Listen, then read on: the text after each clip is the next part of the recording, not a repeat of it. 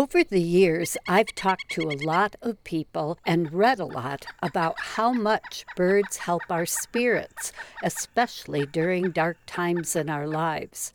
Joe Harkness's 2019 book, Bird Therapy, and Tama Watts's 2023, Keep Looking Up Your Guide to the Powerful Healing of Birdwatching, are two great books about how nature, and birds especially, touch us in ways that help us transcend sickness and sorrow.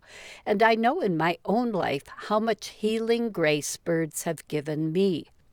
Among my very earliest childhood memories growing up in a strife ridden, violent home was being soothed at nap time and bedtime, listening to house sparrows right outside my window cheep, cheep, cheeping away. My ears could tune out all the yelling and fury in the house to focus on those friendly avian conversations. I loved pretending that I was part of that sparrow family.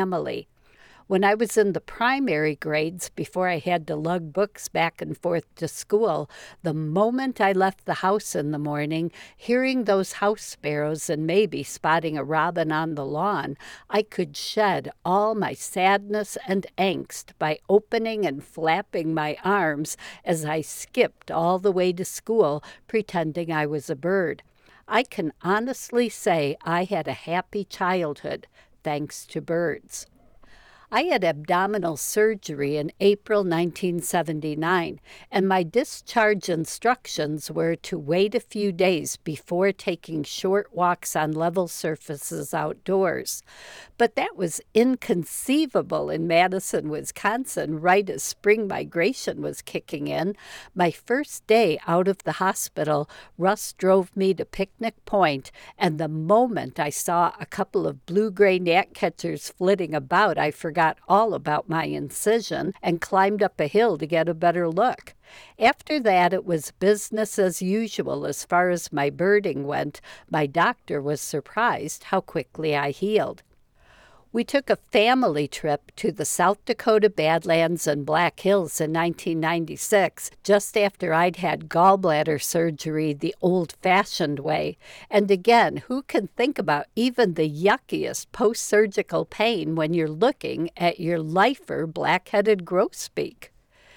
Now I'm being given another opportunity to test out bird therapy. I just found out that a tiny lump under my arm, one that based on a mammogram, MRI, and ultrasound 16 months ago had been judged to be a benign subcutaneous cyst, is actually a recurrence of breast cancer, this time invasive. When it got punched out by my dermatologist, it looked like any other fatty tissue cyst, so everyone was as surprised as I when it turned out to be cancerous. My head was swimming as I read the My Chart pathology report on my computer, but right then good old BB, my banded pileated woodpecker, flew in. Nothing changed, yet somehow I felt a surge of reassurance. None of my birds, not BB, not my two blue jays sticking around this season, not any of my chickadees, know if they're even going to make it till tomorrow. We like to think they're free as a bird from such concerns, but really, no one has ever determined with any certainty how aware of mortality birds may be or how much they feel anxiety or worry.